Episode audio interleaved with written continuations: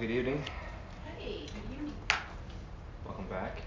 Mm-hmm. It's been over a month. Um, looking forward to carrying on. It's going to go into the end of April, provided there's no more winter storms or any of that white stuff that falls from the sky. But that would be the uh, the goal. So uh, we're just going to um, read our text this evening as we carry on in Mark 4. I'm just going to do a quick, uh, small review of what we've uh, talked about so far with the Gospel of Mark, and then we'll unpack our section together. Um, before we read, just an important reminder and something that uh, Reverend John preached on a couple weeks ago. Um, every time we read the Word of God, God is speaking to us. Every time. And that's an important reminder. Whether our week's been great, whether it's been awful, whether we've come tired tonight, or can't wait to get home at 10 o'clock and watch whatever sports game it may be. Who knows? The reality is, we just want to pray that we will sit under the authoritative teaching of God's Word, knowing that it is He who speaks to us and that we would have ears to hear this evening. So let's read uh, Mark 4, verse 21 to 5, verse 20. But let's pray as we start. Lord, we come to you this evening. We ask that now you would allow us to receive from you as you speak. It is your word that you've given to us to study and to grow into fruitful discipleship. And so we ask now that you would speak and that we would be obedient by the power of the Spirit. In your name. Amen. So Mark 4 21. And he said to them, Is a lamp brought in to be put under a basket or under a bed? And not on a stand. For nothing is hidden except to be made manifest, nor is anything secret except to come to light. If anyone has ears to hear, let him hear. And he said to them, Pay attention to what you hear. With the measure you use, it will be measured to you, and still more will be added to you. For to the one who has, more will be given, and from the one who has not, even what he has will be taken away. And he said, The kingdom of God is as if a man should scatter seed on the ground. He sleeps and rises night and day, and the seed sprouts and grows, he knows not how. The earth produces by itself first the blade, then the ear, and the full grain in the ear. When the grain is ripe, at once he puts in the sickle, because the harvest has come. And he said, With what can we compare the kingdom of God? Or what parable shall we use for it?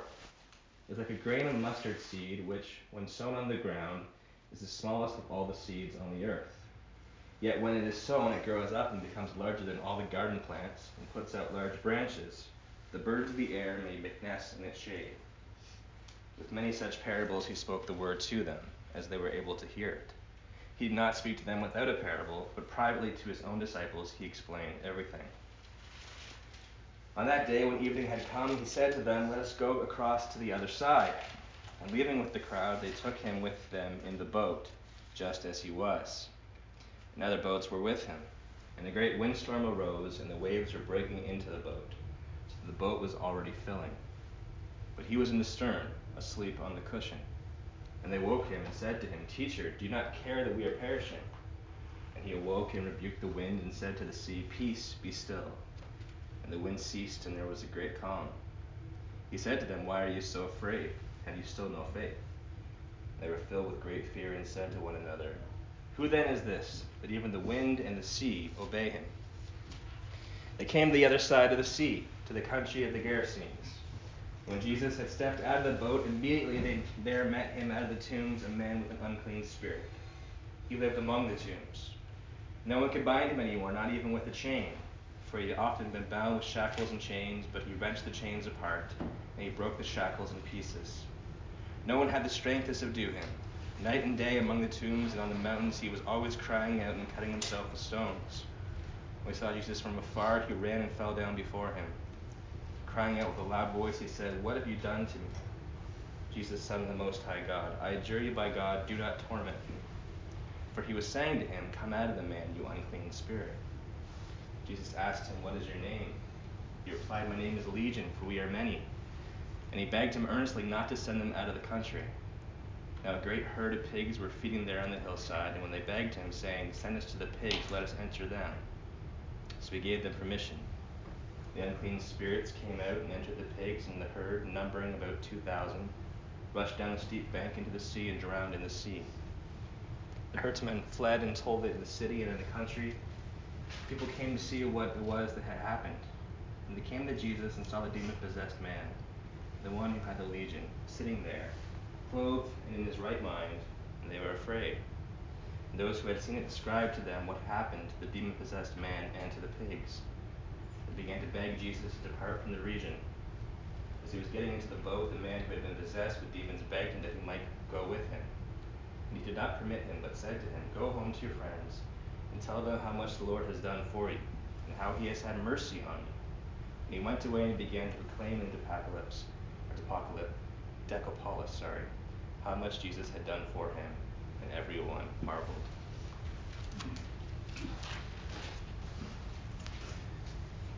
Once again, it's a few sections of the Gospel of Mark that we're going to look at tonight, but it'd be helpful just to remind ourselves what it is that we've seen so far with this Gospel. This is the shortest Gospel that we have in the New Testament, and the authorship, um, the reality that it's getting its name as the Gospel of Mark, is because it is written according to church tradition by John Mark. who was a student of Peter who would have received the gospel teachings from the Apostle Peter. And we also know in the book of Acts that he was the counterpart and a ministry partner with the Apostle Paul and Barnabas. And so we see that taking place. That is the same John Mark. This book is written to a Gentile church in Rome in the 60s that is facing persecution under the Emperor Nero. So, if you remember anything about history, Nero was not a good emperor. He persecuted the Christians, he lit the city on fire by the Christians burning alive. And so, this, this gospel is written to this particular audience. And so, here we see Mark telling the stories of Jesus as an evangelist, as a pastor, as a theologian, helping them be reminded of the story of Jesus and ultimately what is called the gospel.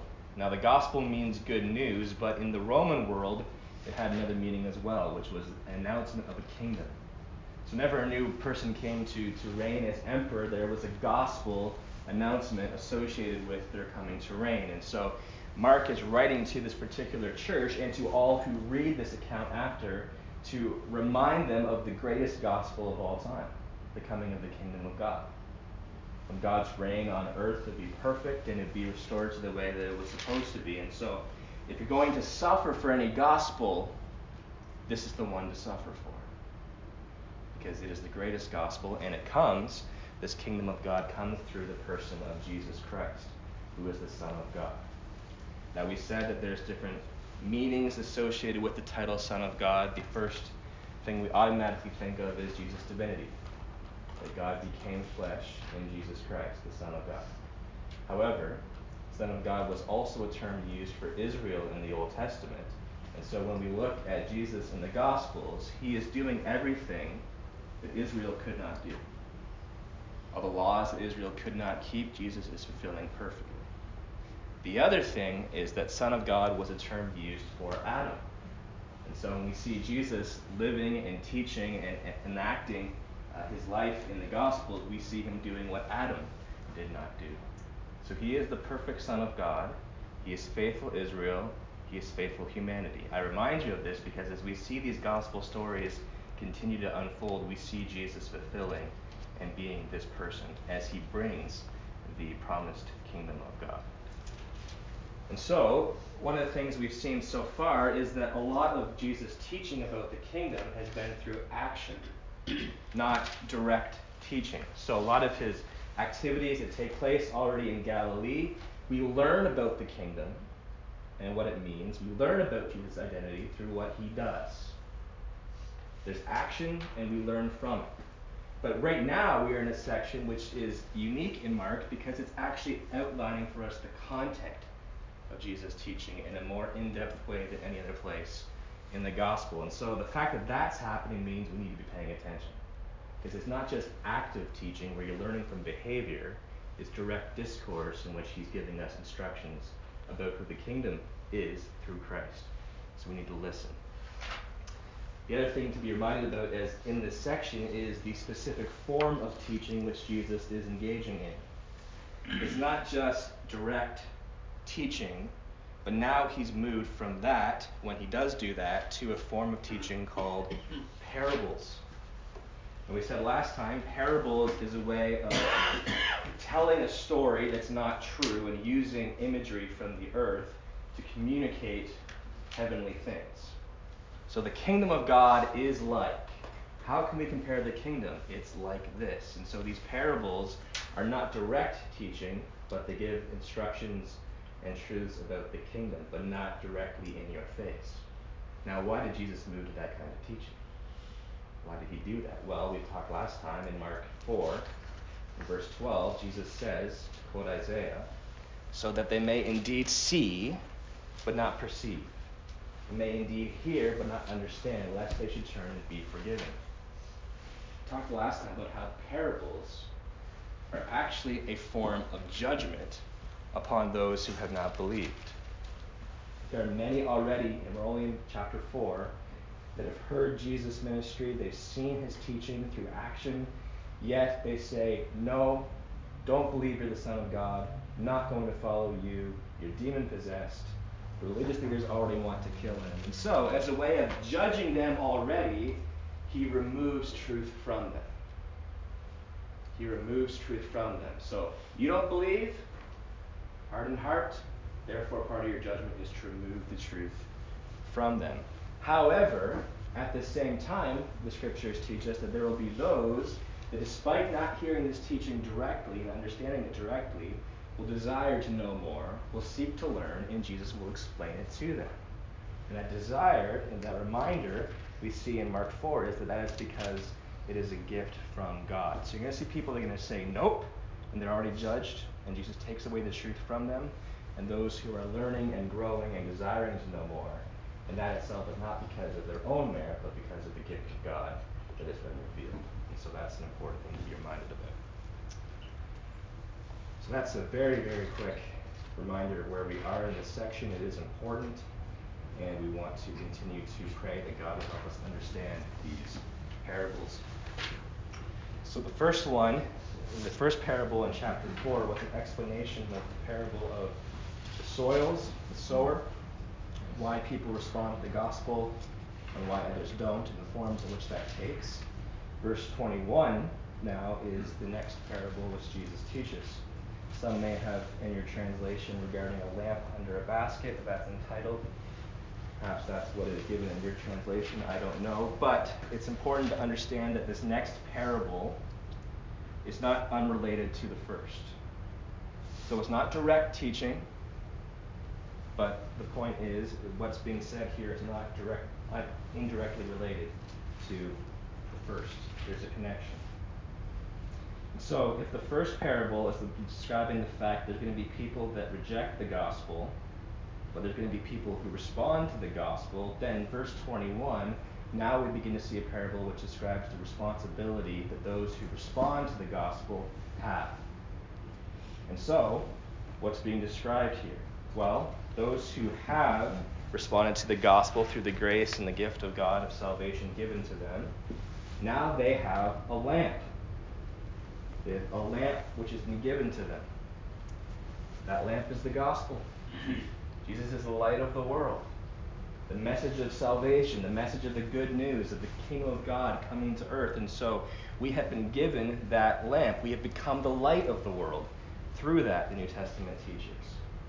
But then Jesus gives us instructions about what to do with that. Is a lamp brought in to be put under a basket or under a bed and not on a stand?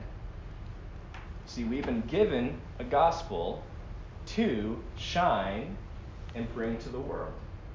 Jesus said he's going to make his disciples fishers of men, and part of going out and making disciples is sharing the gospel. But Jesus goes on to say something here which is very interesting. He asks a question Is a lamp brought in to be put under a basket or under a bed? Implying, should a lamp be hidden? Now, what's that ultimately getting at? This gospel which not only has saved you, but now has been entrusted with the church to be going out into the world by the power of the Holy Spirit, and God uses that proclamation to save people. Is that something that the church and those who have been saved should simply just forget about or put on the shelf or hide? The answer is obviously no. But the question is, why would Jesus be asking this question? Well, if you're thinking pastorally of why would Mark remind the Roman church of this, well, they faced great persecution. Many of them may die for belief in the gospel. And so it may be tempting because of that hardship, because of that opposition, to say, well, I think the Christian life can be lived without me actually sharing the gospel. I don't actually need to go into my workplace or my neighborhood and actually open up my mouth and share the good news about Jesus. I can surely just get by and just live my life and kind of, you know, not make anything uncomfortable by sharing my faith. No. Well, Jesus, is that the point of the lamp? No. See, he's reminding us that those who have been saved are now called to be agents of the gospel. And guess what? That's a command. It's a command from the Lord who has saved us. It's not, well, if you feel like it, and you really want to be someone who can go and make a difference, go share the gospel. No, Jesus says, go into the world and make disciples. Every single one of us is called to open our mouths and share the good news. But let me ask you a question. Have you ever been afraid to share I can't even count on way too many times. We can be afraid. There can be a fear. But this scripture reminds us that even though we're afraid, that fear is not an excuse for not carrying it out. Furthermore, it's logical not to share the gospel because in verse 22, Jesus goes on to say, For nothing is hidden except to be made manifest, nor is anything secret except to come to light. So even though this gospel, which we have been saved by, even though some people may not even care about it or may seem small in the world's eyes, it's ultimately going to be the truth which is going to come and expose all things anything. So why would you try to hide? Why would you even try to get rid of the very thing which is going to expose everyone and all of us? It makes no sense. So we are called to share the gospel, to shine the light, even though there may be fear, that is our responsibility. And ultimately, it's going to be the truth that exposes all things anyway, so why would we even try to hide? Rationally, it makes no sense not to share. If anyone has fears to hear, let them hear. So, in light of that teaching, that reminder about us shining our light and sharing the gospel, question we have to ask ourselves. One that I have to answer for myself and you have to answer for yourself. Are we shining our light? Are we sharing the gospel? And we said before, there's, it's important for us to be reminded about what sharing the gospel actually entails and looks like. You know, it's not just saying, well, you know, standing up in, in abortion or euthanasia debates I have a friend who wrote an article in the Ottawa Citizen last week about euthanasia. That's definitely advocating for God's view on life, but is that sharing the full gospel? No. We need to talk about sin. That thing that no one wants to hear about. That thing that as soon as you talk about it, people will say, Well, I think you're a pretty judgmental person. Thank you very much. Eat your lunch and shut up. Don't bring up that bad news. I'm not a bad news person. I'm an optimist. Ever had that happen? Mm-hmm. But despite that, that's part of the call. that's part of the call. The bad news, but then the good news that God sent a rescue plan, Jesus Christ, who is bringing the kingdom, who, who became flesh, perfect, divine incarnation, yet fully human lives a perfect life, teaches us the ways of God, goes to the cross where he bears judgment upon himself for that we deserve, rises victorious, ascends into heaven, is reigning on the right hand of God already, and is going to come and make all things new. That's the good news. That's the gospel. That's what needs to be on our lips. Notice what Jesus doesn't say here. Shine your light, share the good news, and it's your responsibility convict the people about it. No. Our responsibility alone in the salvation of others is to share the gospel. People are going to reject. Go back to the first parable. Some are going to say, nope, don't want it at all. Some are going to be interested at the beginning and end up walking away. And some will just have the cares of the world come in and say, well, I love that more. And there'll be those that will respond and will believe. Why? Because the Spirit of God has worked in their life. He is the one who has opened their eyes, but has used you in the process of sharing the good news. That's a beautiful thing. It's a wonderful thing. So, a call and challenge to all of us to share the good news, to share the gospel, and to use the lamp which has been given to us uh, with the way that we're called to. Then going on in verse 24. And he said to them, Pay attention to what you hear. The measure you use, it will be measured to you, and still more will be added to you. So not only is Jesus saying to those who have been saved and brought into the kingdom of God, you have a responsibility now, empowered by me, to go out and share this good news, to shine that light. But then he goes on and says, But as you people who are speaking and sharing the good news, also make sure you're people who pay attention to what you hear. Now, what are they hearing? They're hearing the teachings of Christ. Which, if you understand that Jesus is the Son of God, then it's not just the teachings of a, a religious teacher, not just a Muhammad or a Gandhi or another one down the road, but if he is the Son of God, then what you are hearing is the very word and instruction of God. So pay attention to the words of God that you hear through Christ. Now that's what's given to these disciples. But if we, the church, thousands of years later, that same instruction is given to us. Pay attention to what you hear. And that doesn't mean you just find the Bible with the red letter version, which sometimes up for argument whether or not that should be red letter or not. No, the entire Word of God is God breathed. The Scriptures, all of it. And so part of our responsibility is not just to share the good news, but to continue to be people who pay attention to the Word of God. And it doesn't just say pay attention to what you read, but what you hear. Implying that if we're the people of God, we are called not just to share the good news, but we're called to be students of the teachings of the Word of God, and paying attention to it means hearing. There's a call to hear. And so, what does paying attention and hearing actually look like? Well, he goes on to say, with the measure you use. If you're going to be people who grow in the knowledge of God through hearing the Word of God and the Scriptures of God, Jesus says you have to be people who use. It's possible for you to read the Scriptures, hear the Scriptures, and not engage in the use of the teaching. What is use? And using the scriptures. What does it mean to be a faithful disciple who not only speaks the gospel, but continues to sit under the teaching of the Lord in the Word of God? Well, using means studying, reading.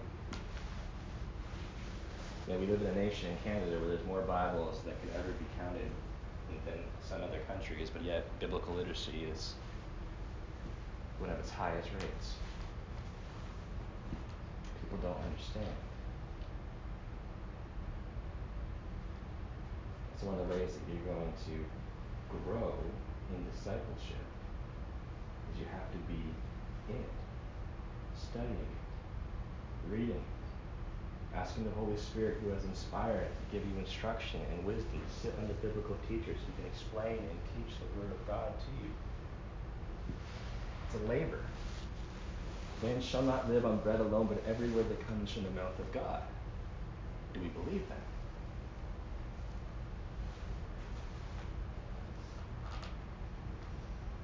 I don't have time. I don't, I don't have time to, to be daily in the Word of God.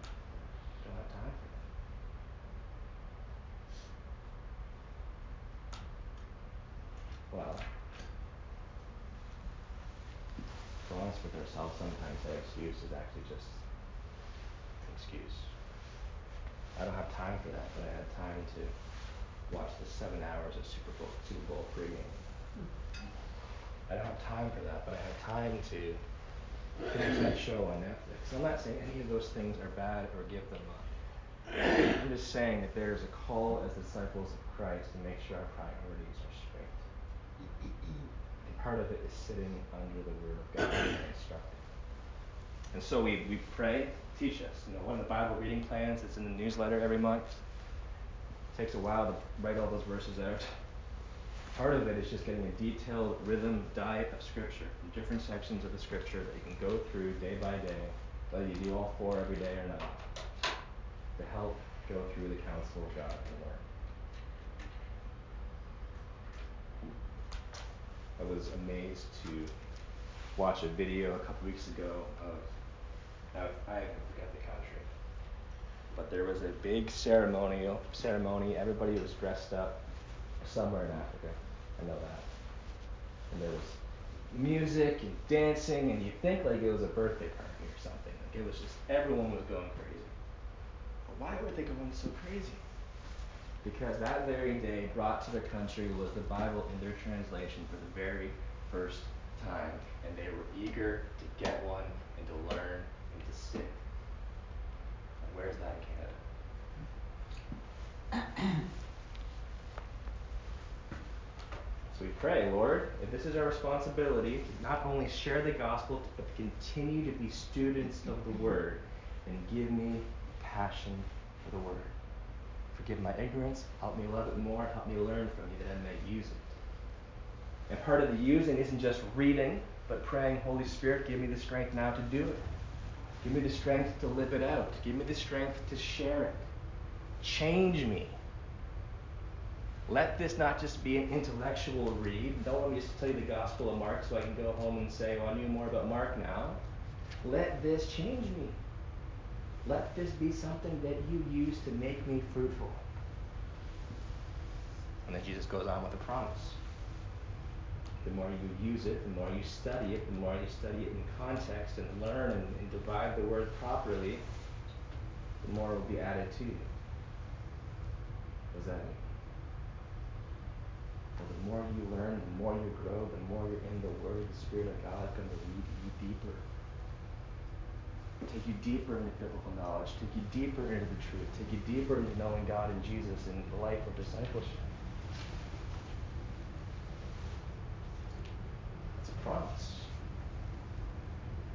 But then if you don't use it, then the one who has not, even what he has will be taken away. What does that mean? Well, even though you have the Word of God, you hear it, and you don't use it, you're not studying it, you're not learning, you're not growing, you're not letting it guide you and shape you, then guess what? The promises, the wonder, the truth, the change, the transformation that's promised in here, you're not going to taste it. 2 Peter 1, Peter says to continue to grow in the faith, lest you become ineffective the Lord. That's a, that's a terrifying thought, being an ineffective disciple.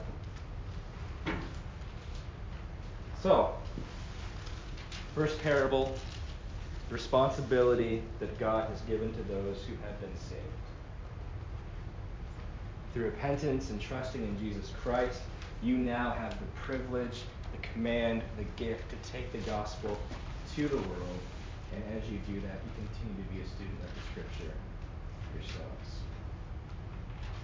And as you continue to study more and more, you will grow.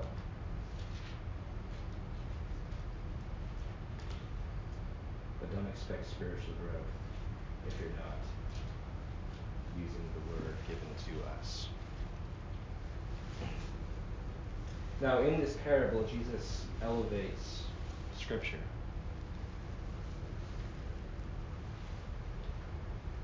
in our life. And I say this because sometimes other disciplines, other practices can be practiced, but when Scripture is neglected, even those disciplines that you're doing are still hindered.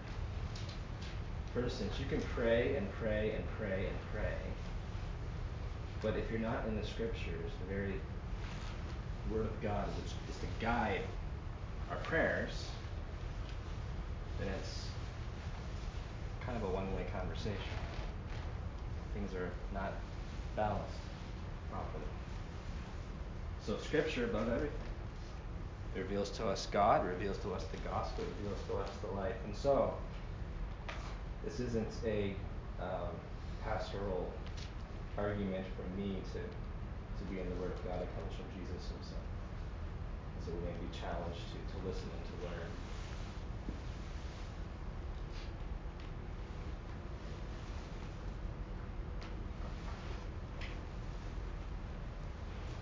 So, next parable. He said, The kingdom of God is a, if a man should scatter seed on the ground. He sleeps and rises night and day, and the seed sprouts and grows, he knows not how. The earth produces by itself first the blade, then the ear, then the full grain in the ear. But when the grain is ripe, at once he puts in the sickle, and the harvest has come.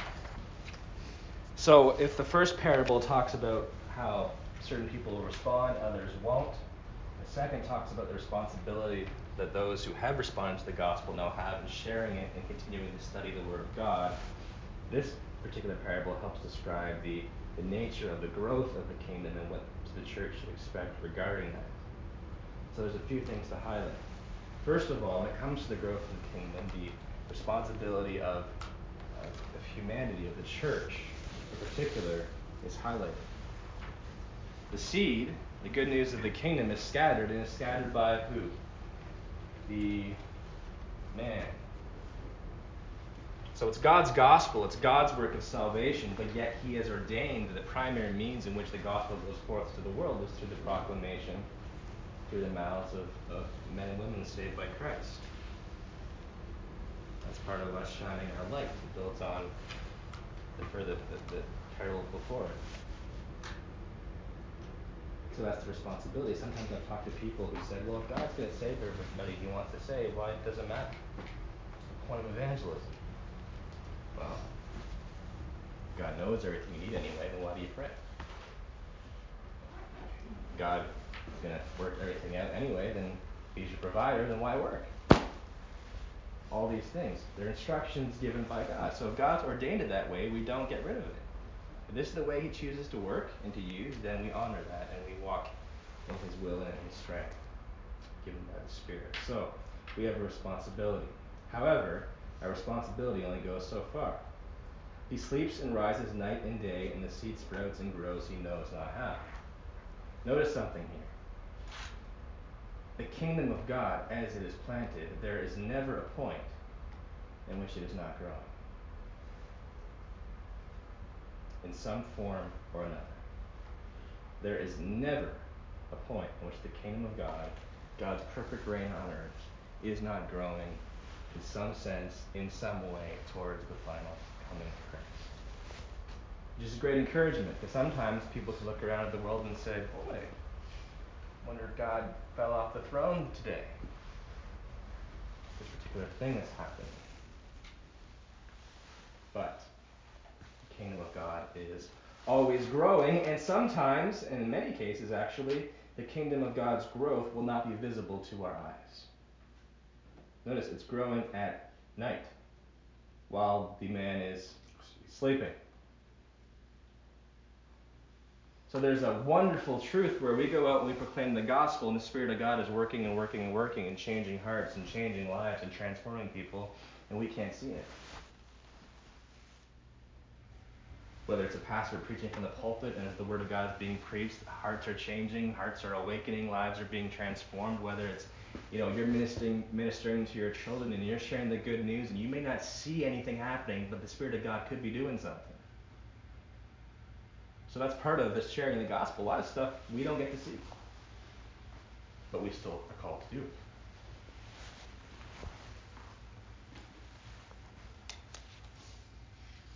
I've often had pe- people, and even my own family, say, well, no, we've shared that message with that person 55 times. Nothing's happened. Well, you have no idea what's happening in the invisible situation right now. You have no idea what the Spirit of God is doing. So continue to keep doing your responsibility and leaving the rest to the Spirit of God.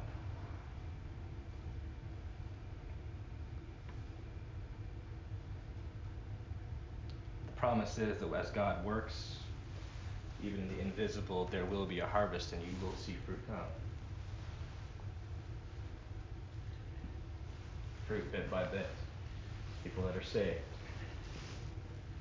Friends that come, trust in Lord Jesus Christ. Family members. My own parents, my own grandparents. Spent a long time preaching me the gospel. For many years. Believe me, it was not a positive response. There was an invisible work of the Spirit.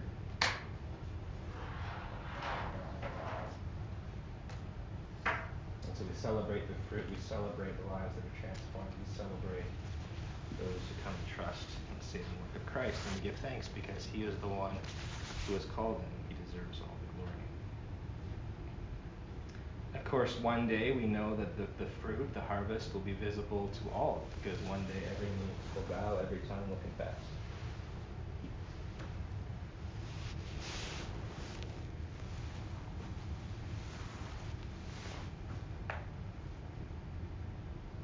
we will see the fruit when God reveals the fruit. Even in my own life, too many times I want to see the fruit. I need to see the fruit to keep going need to see the fruit to believe that God's doing something. I need to see the fruit to think that. But may we be empowered and be reminded that our call is to share the good news and to leave the rest with the Spirit, even in the invisible. And one day we will see the fruit as He reveals it in His time and in His plan.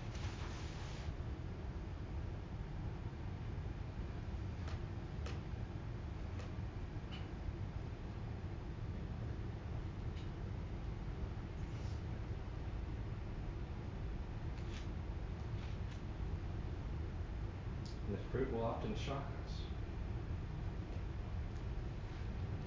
That person, that person trusted in Christ. There's no way that person trusted in Christ. We even see this so far in Gospel of Mark. Jesus, this, there's tax collectors following Those people, those dirty, rotten sinners, no, no. And then the Pharisees, they're left on the outside.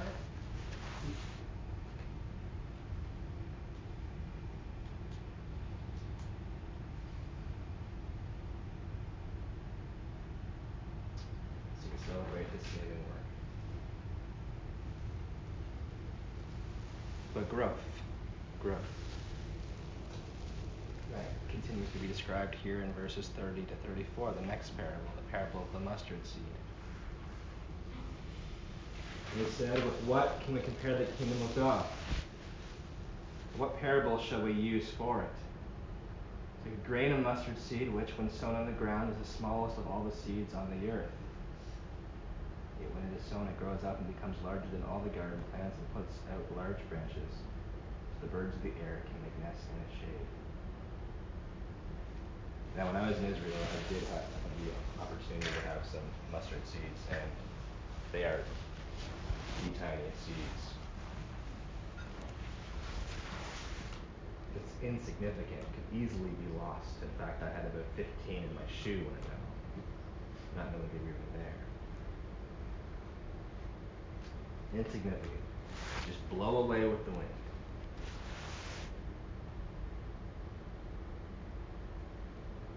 Yet it grows up to be the largest more than any of the garden plants. So an important reminder about the growth of the kingdom. People are going to treat the kingdom as if it's insignificant. People are going to treat Jesus as if he's insignificant in our country, in the community. Oh. No, no, no, no, no. Church is on the decline. Christianity is on the decline. No, you're one of those narrow-minded people. You don't believe in abortion or euthanasia. Just all those things. No, no, no. And it, and it may look it may look like the church is losing in the culture's eyes. Jesus is reminding us guess what? The kingdom is something that grows. And it starts off looking very insignificant. But it grows and it grows and it grows. And one day it will be the largest of all kingdoms and a refuge for many. And that's the problem. You know, in Canada especially, there's this talk about what's wrong with the Canadian church. Everything's on the decline. Things, churches are closing. The kingdom somehow decreasing. Well, no, it's always growing. And the promise is that one day, from every tribe and tongue, God's kingdom will be fully on earth as it is in heaven. And there'll be more people than we can ever count from every nation and tongue. A refuge for many.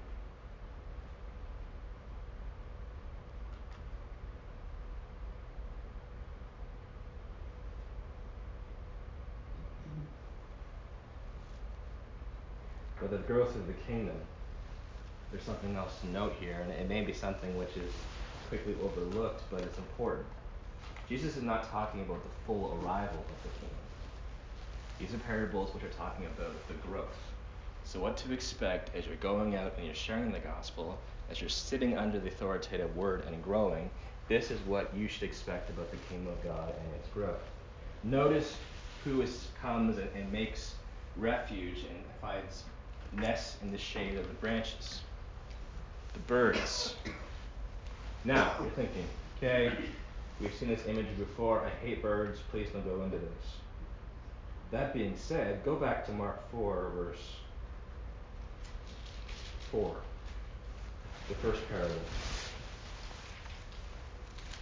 Once again, it's the parable of the sower, and it's, it's talking about the response of why some people don't respond to the gospel. Jesus is explaining the battle that it is for faith. And he sowed, some seed fell on the path, and the what came and devoured it? Birds. So already, even in Jesus' own teaching, these birds and the growth of the kingdom has a significance. So if you ever thought birds are evil, here is the first place in Scripture we can say yes, indeed.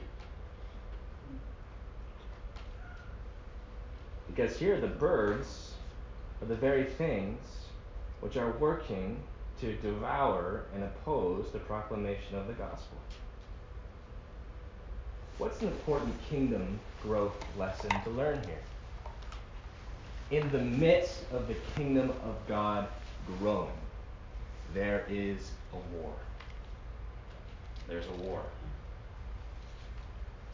Satan and the demonic, until the full kingdom of God comes, we saw this in Revelation, are going to be fighting and making refuge and taking shelter in the very midst of the saving work. And guess what? Jesus himself taught us that. So we can't ever say, boy, I really don't like this battle with the enemy thing. Well, guess what? It's not if you like it or not. Jesus said it's going to happen. The gospel goes forth. Let me just ask you a question.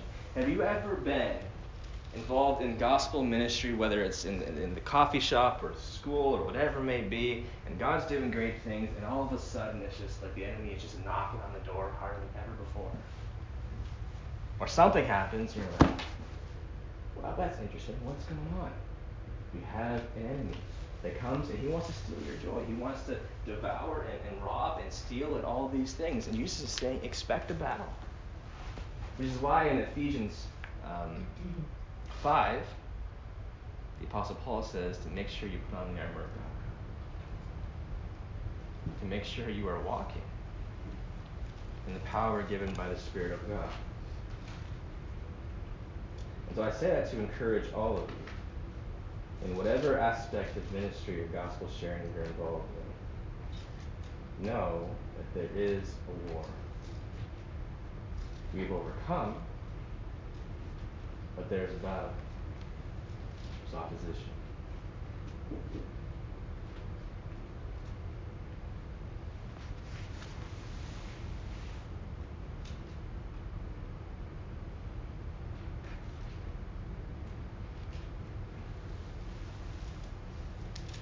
So, the section of parables from chapter 4, 1 to verse 32.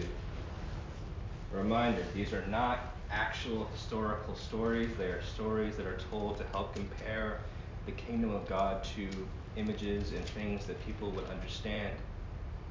They're a way of removing the direct truth from people who have already not believed in the way of the Spirit, bringing people in to learn deeper and investigate more for those who become saved through the gift of God. Be people who are going to respond to the gospel, be people who aren't. Those who respond have a responsibility to share, have a responsibility to continue to grow under the scriptures. The reality of the growth, our responsibility is to share it. The rest is in the Spirit's hands. He is the one who convicts, and so there'll be much invisible work we won't even see, but we release it to Him, and one day we will see harvest grow bit by bit. And though it may seem insignificant, even though a church may seem insignificant in a community nowadays, the reality is the kingdom will go forth, but don't think it will be without any kind of opposition. There is a battle.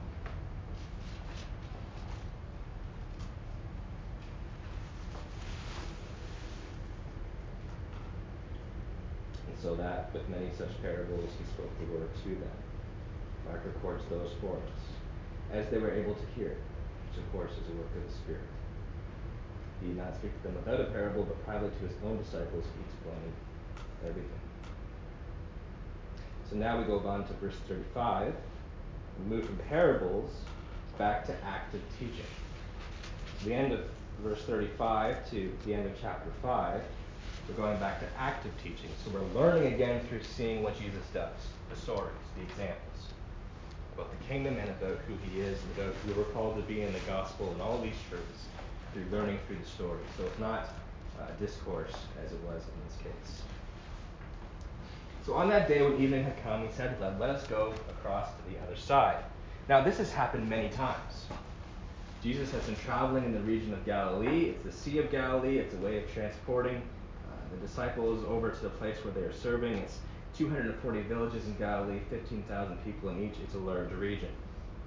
And so, leaving the crowd where he had been speaking the parables to, they took with him Jesus in the boat where he was teaching from, and the crisis takes place. A great windstorm arose. Now, Sea of Galilee, I'll give you the exact dimensions. One second. It's not a large sea, it's often called a lake.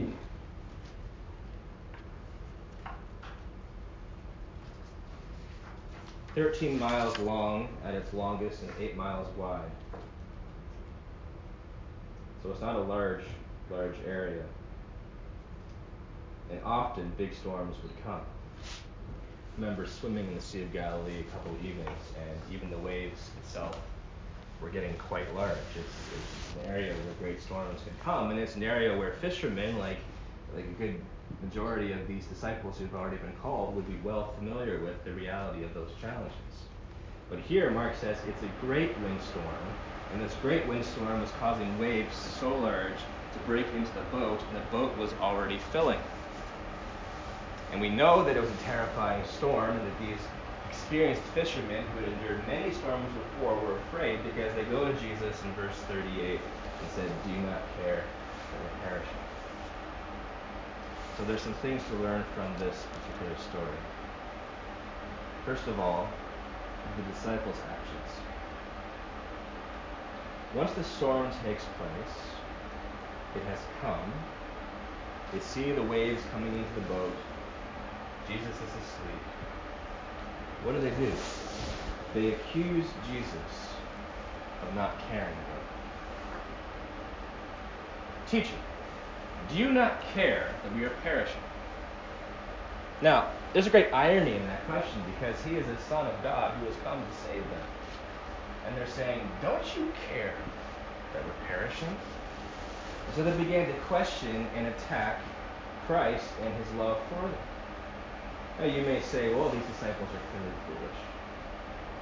Let, let me ask us a question. How many times can we be these disciples? When trials come, when tragedies come, when things come our way, and we think, Or do you really? Don't you care? You see how hard the situation is. You see how tough these particular trials may be, and now there's more. It's, it's, it's if you don't even care about me, or you're not hearing, or not listening. That can happen.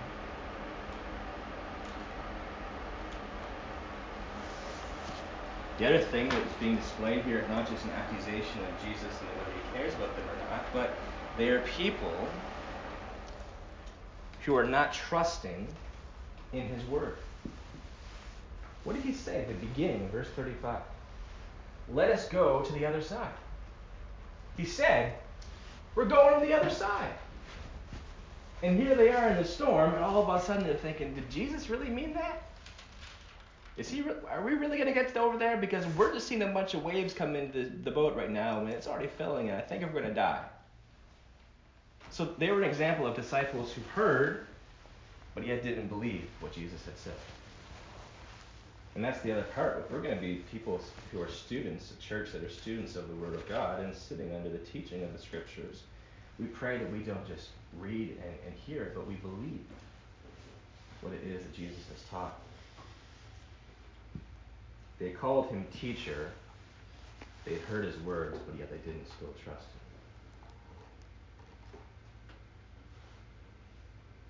They were afraid,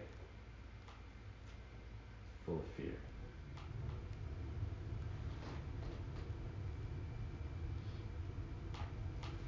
You ever had situations? I know I've had situations, and I think we're lying if we don't say we've had situations because no one has ever had perfect trust in Christ until they're fully glorified and with Him. Are you afraid?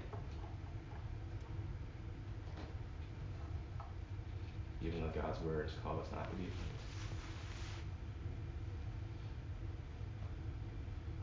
afraid. we call him a teacher, but yet we don't fully trust in his words. If anything, the disciples' actions are a strong example of what it means to be a disciple on this side of heaven.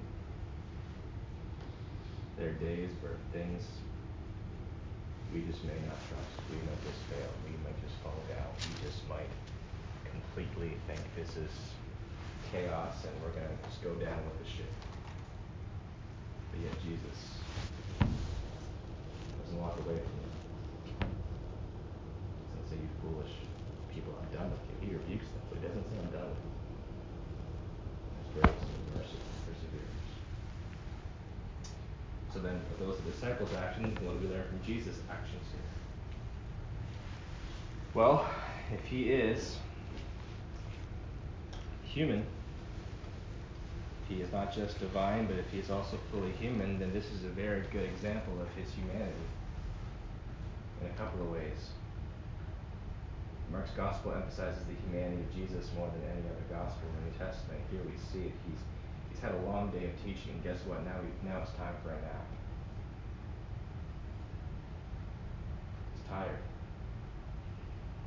You ever had that moment where you had such a deep sleep and there was a storm happening outside, you woke up and you thought, what happened?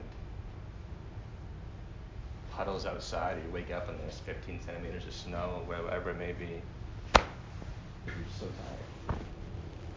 Well, this is one of those kind of naps for Jesus. He's had a, a tiring day and he's sleeping.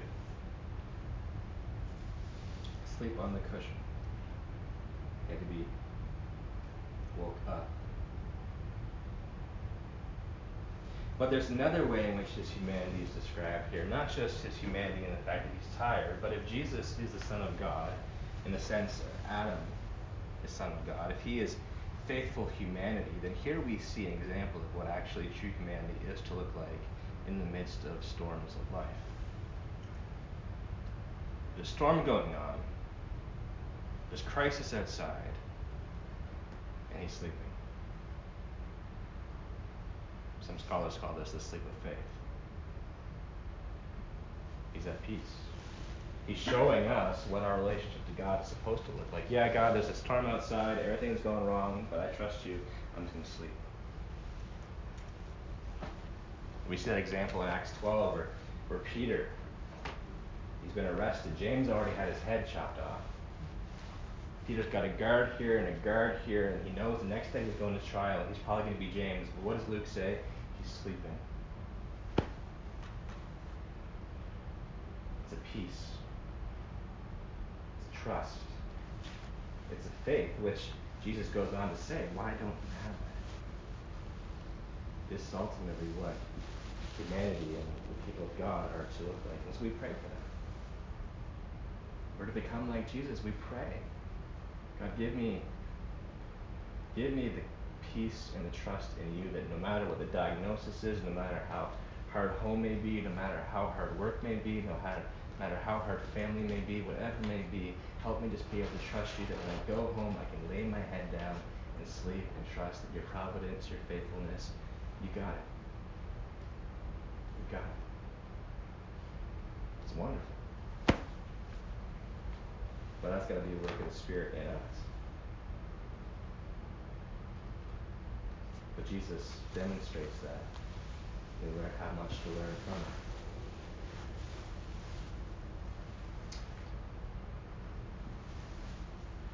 So he rebukes them for the lack of faith and trust in God in this way. And then in verse 39, he wakes up and rebukes the wind and says to the sea, Peace, be still. And the wind ceased, and there was a great calm. Now, if Jesus' humanity is described here, then also his divinity, which goes hand in hand with his humanity, is also described. Because in the Psalms,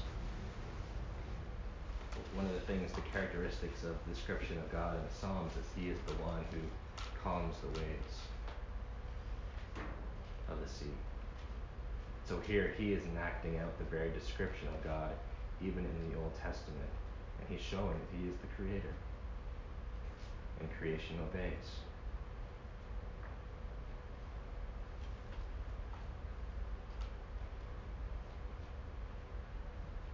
The disciples are crying out, using multiple words to communicate to their teacher that he doesn't care about them. And here the creator of the universe gets up and says to the raging sea, Peace, be still. It's the creator. And ultimately, it's a reminder of what the gospel is all about. He's come to bring peace to creation. All creation, if all creation obeys him, he says to the wind and the waves, Stop, and they're silent. well, then, humanity, how much more should you be listening? And so it's a reality of people coming to come under the obedience of Christ. And if He is the Creator, He is the one who is willing to be obeyed.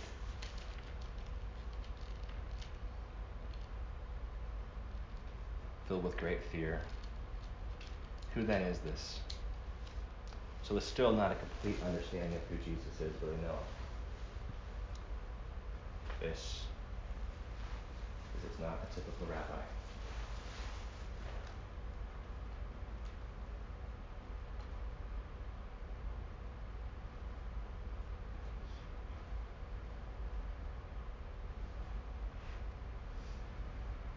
It reveals the majesty of God. I don't know if you've ever I don't know if you're the kind of person that gets in the car and drives when there's a thunderstorm and just watches the lightning and listens to the thunder and sees the majesty of God on display, knowing that every single thing is at His word and His direction. I remember being in a plane when that was happening, thinking that's not really fun. But yet, the only comforting part about that was knowing that I know the one who has control over the whole universe, so this plane's going to be alright no matter what happens but wonderful. Wonderful truth. This is who the one who loves us could have just rejected us. Could have just said, Yeah, you walked away from my plan, so adios. But no, the beauty of the gospel is he comes, he comes flesh. He teaches us about the kingdom and he comes to rescue. So don't you do you care that we're actually perishing? Oh yes. Oh yes. But that is why he's come to rescue and to redeem.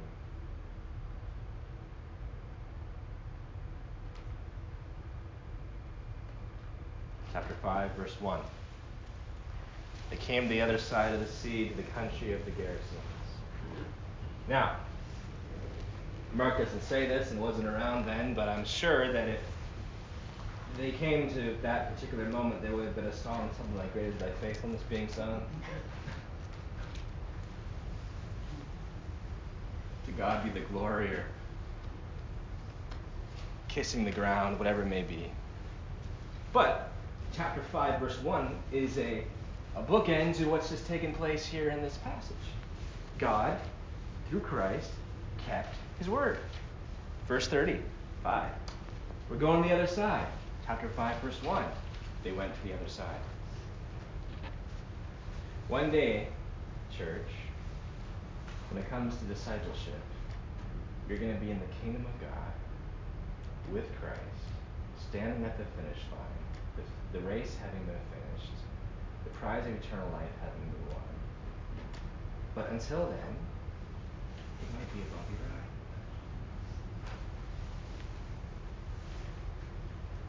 In fact, it will be. But yet God's faithfulness to us, He'll be faithful to complete the work he has begun in us, so we celebrate that faithfulness. Then that's verse 1 then verse 2. Steps out of the boat, and then immediately, well, there's Mark's quick language again, describing another active story right away. Immediately they met him out of the tombs, a man with unclean spirit.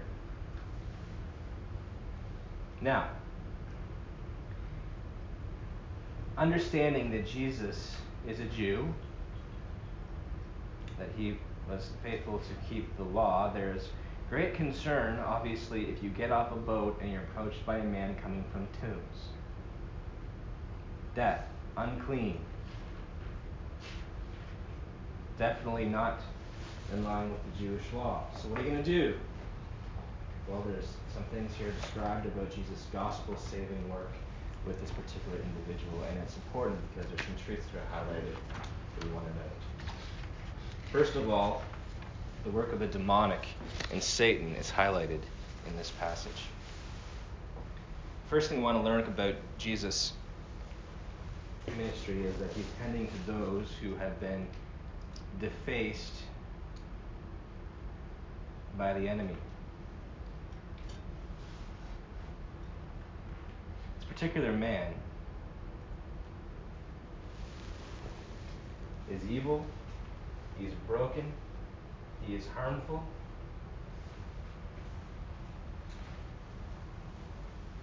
And so, one of the work of the enemy is to come and deface God's creation.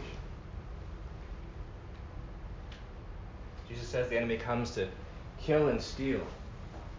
Even though he appears as an angel of light, and even in the garden he seems so wise, well, you won't die if you do that. Even in his deception, he comes to steal and destroy. And so, all the brokenness we see in our world, all the, the pain and the disaster and the viruses and all these things that are taking place, they're all a result of sin, they're all a result of evil, and it's the enemy's plan and tactic against God's people. He delights to do it. In fact, the evil spirits go on in verse 7 crying out with a loud voice, he said, What have you done to me? Jesus, Son of the Most High God, I adjure you by God, do not torment me. Well, how was he being tormented? Because Jesus was saying to him, Come out of the man. So the very thought of not being able to even deface and, and, and torment and destroy God's creation was an act of torment for those who are the demonic and Satan. God hates sin. Satan loves sin, loves to destroy, loves to deface. In fact, Satan's tactics of, of destroying God's creation is seen that he would rather go and at least destroy a bunch of pigs because he could at least destroy something that belongs to God. Just at least let me do that. Don't torment me by not letting me destroy anything.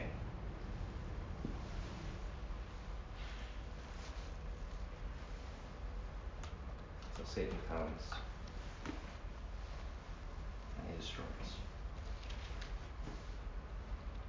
And an important thing here is they're enslaved. Sinful humanity because of this defacing, because of this destruction by the enemy, they are enslaved. Now, he's enslaved, he's enslaved by his spirit, but yet, technically, there's still a freedom that he has. People can't bind him. They're trying to, but he can still walk around in freedom in some sense. There's still some kind of freedom there, but yet he's still fully enslaved by the demonic. You know the sinful humanity? There's a freedom. There's a freedom in which you can you can wake up, you can have your Cheerios, you can go to the grocery store, you can do all those things. But the reality is, even though that freedom to wake up, if you are apart from Christ and in sin, you're still a slave. Still enslaved to the to, to Satan, still enslaved to sin, you're still ultimately enslaved. Even though there be, appears to be some kind of freedom there, you're still a slave. And ultimately, Christ is the only one who can set you free from that slavery. Some demonic possession looks much more evident than others. Here, clear, well, that guy is very upset and, and, and can't be tamed and all these things. Clearly, he's demonic. Yet, there's another form of demonic possession and being enslaved, being a slave of sin that comes up later. But the herdsmen, they want Jesus to go because their whole economy is thrown out. So whether or not their, their God is idolatry and, is, is, is the money, or it's demonic possession that's up front and in your face, the reality is both are still enslaved by Satan. And the deception work of the enemy is making you think that there are certain forms of enslavement and other forms aren't. To make you think that Hitler is more enslaved to Satan than the little kid who hasn't trusted in Christ stealing cookies out of the cookie jar. Depravity. So there's different different expressions of all one slavery, and so that's important to note. So the work of the enemy in defacing humanity, the condition of sinful humanity. And that's part of the news, the bad news that we share with the gospel. Go down to the coffee shop, or you're talking to your friend who's not tr- hasn't trusted in Christ. The bad news is all of creation has fallen. We're all defaced by the work of the enemy, which we've we've cooperated with, and we're all slaves. We're all slaves. We need Christ to set us free. So then the nature and work of Christ, what does he do? He comes to destroy the work of the devil. He comes and he casts out the, the legion, the many demons. He overcomes. And that is the work of the gospel. He comes to destroy the one who has destroyed. To overcome and to redeem what's this guy who is demon possessed, he's left with the right mind and, and, he's, and he's sober and, and all these things, and there's a complete transformation. There's a healing that takes place. The we believe, Christ heals us of that being enslaved to sin. We are free. The chains are broken. We are, we are free to walk and become who we were created to be, Christ leading us. So he comes and he overcomes the enemy. We see another thing here which might not initially be grasped, but it's important to highlight. We see the elevation that Jesus has for humanity over the rest of creation. Say, well, how do you see that? Well, he permits and allows legion demons to go into the pigs. Hundreds of pigs die for this man to be healed. Now, or Pete is crawling up my neck. The reality is, that's not saying that Jesus thinks that creation, animals, all those things should be abused or whatever. Obviously, there's a created food order, it's in creation. God loves all of creation. But what is being said here is that Jesus did not come ultimately to save animals from sin. It is the gospel he came to save humans. I had a conversation with a friend a couple months ago that was asking whether or not dogs had to be saved, or animals had to be saved, or whatnot. No. Why did Jesus become human? Because humanity had to be saved. Because humanity is the only part of creation that is made in the image of God. The only part. So he comes to save. Now, Here's an expression of sin in the world. When people care more about animals than they do about humans, that is an expression of the enslavement and depravity of sin. I know someone, for instance, that will weep and weep and weep over the, the, the uh, slaughtering of whales in a certain part of the world and would gladly be the first person to go to an abortion clinic on a, on a Monday morning. No problem. What's going on there? Well, there's an elevation of things that have not meant to been elevated. Who does God care about most? Who has a soul? Who rebelled against him? Who was made in his image? It's humanity. So we need to understand that's that's God's design. And even Psalm 8 talks about this. Who is son of man that you care for? Elevated. So it's important to understand that humanity has infinite worth in the eyes of God. He cares about all creation, but the gospel came to set humanity free. And by that, all creation will be restored as well.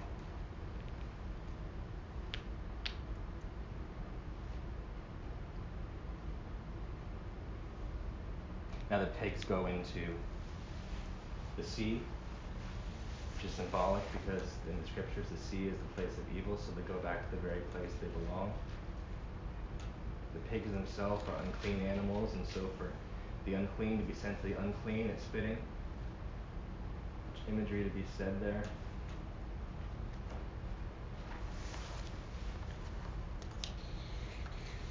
And the response. How do people respond to the work of Jesus? Well, the man who was healed, set free, wants to go and be with Jesus. And Jesus sends him out to go and tell friends and community of how much the Lord has done for you, for he has had mercy on you. So here we see testimony. Going out and sharing the freedom that God has given. Testimony.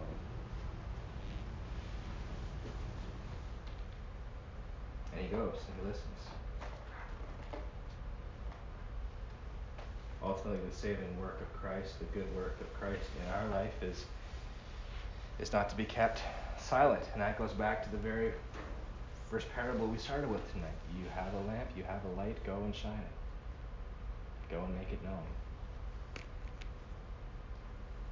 But then there's those, the herdsmen, who ask Jesus to leave the region because the pigs were their entire.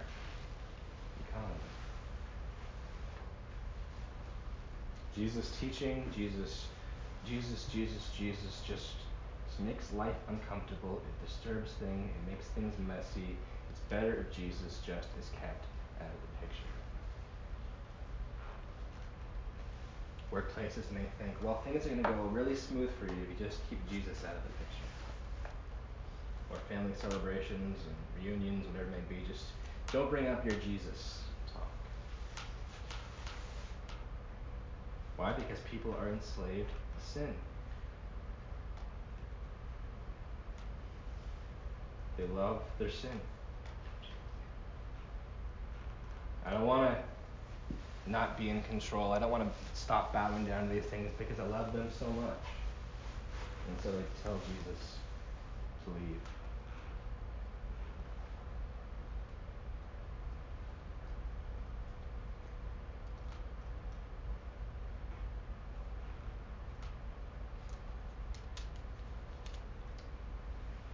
Now praise the Lord that we are people who not tell Jesus to leave.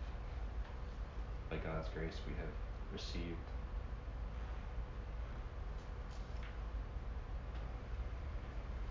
and we people who give testimony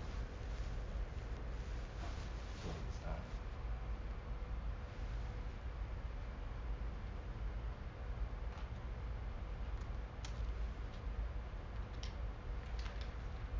So those sections in Gospel of Mark, the parables, the active stories with the storm, the healing of the man with the demon, they all communicate truths about the kingdom of God, the arrival of the kingdom, our responsibility, Jesus' nature, the reality of sin, the reality of the enemy who enslaves people and continues to work against the advancement of the gospel. Our prayer is that we would ask the Spirit of God to help us truly hear and be reminded and empowered to do what it is He's calling us to do. We live in a neighborhood, a town, a country where there's enslavement, people are enslaved to sin, where there's the call to go out and share the gospel, and though many will reject, many will respond. And so may God give us the grace and the strength to, to shine that light to be that agent of the gospel. So let me pray that for us and these important truths about the gospel would resonate with us tonight. Father, we thank you for your word, and we know that Lord, it is a privilege to gather and study your word, knowing that you speak to us. And Lord, we're thankful for the gospel. We're thankful for the kingdom announcement. You are the King of Kings who's come to Make all things new and restore the world to the way it was created to be. You extend to those who trust in your name, and believe, and repent, the gift of eternal life. And as those who have received it, Lord, we are reminded tonight of our responsibility to share, to go out and make it known, to proclaim the good news. As we do, help us be disciples who are students of your word Help us use it that we may grow in knowledge of our salvation you've given to us. Help us be students. Help us be empowered to keep it. Help us share it and proclaim it to others. So we pray that fruitful study of your word. Lord, we ask for forgiveness for the times that we have shared the gospel and thought that you weren't working. For being people who need to see or want to see proof for you to us to believe that you're doing anything. We know that your word teaches us that our responsibility is simply to be the the mouthpieces that share the truth of the gospel and that your spirit works. And so help us to trust that as we speak, your spirit is working in the invisible. That one day we will continue to see fruit arise. But Lord, help us continue to press on and labor on the power of the Spirit even when we don't see that fruit right away. We thank you, Lord, that though there are many that treat the gospel and the kingdom as insignificant, though we have family members and friends and community members that simply think we're crazy, we, are thankful for the promise, Lord, that your kingdom will go forth unhindered and that one day it'll be fully on earth as in heaven and be a refuge for the nations. But until then, we know that the enemy will work, will seek to fight. And so we pray that you help us be empowered to engage in that battle, knowing that as your gospel goes forth, the enemy will work. Help us be reminded of the truth of overcoming in you and recognizing when attacks come, recognizing when the enemy is at work against your kingdom. Or the story of the storm teaches us important truths about us and you. And so we pray, Lord, we acknowledge that we are disciples of the storm. There are times when we do not trust your word. We hear it, but we don't trust it. Lord, when trials come, we can quickly question your character and your heart for us. Lord, we ask that you allow us to trust follow your example as you produce in us uh, the ability to trust, the ability to sleep, the sleep of faith, where we can just rest in the providence and the faithfulness of our God. You're the creator who is worthy of being obeyed, and so may we be faithful in creation and to submit to your voice. Lord, we're mindful of the depravity of sin and the brokenness of sin the reality of being enslaved yet appearing to be free and how you come and address that right head to head beauty of the gospel. We thank you that you overcome. We thank you that you set free. We thank you that you love humanity, that you came, became flesh in order to redeem a people unto yourself. As those who have been redeemed. Help us go now and, and share the testimony of your grace with all those who would give us the opportunity to do so. We would be thankful. Or thank you for the study. Continue to lead us and power us with Christ.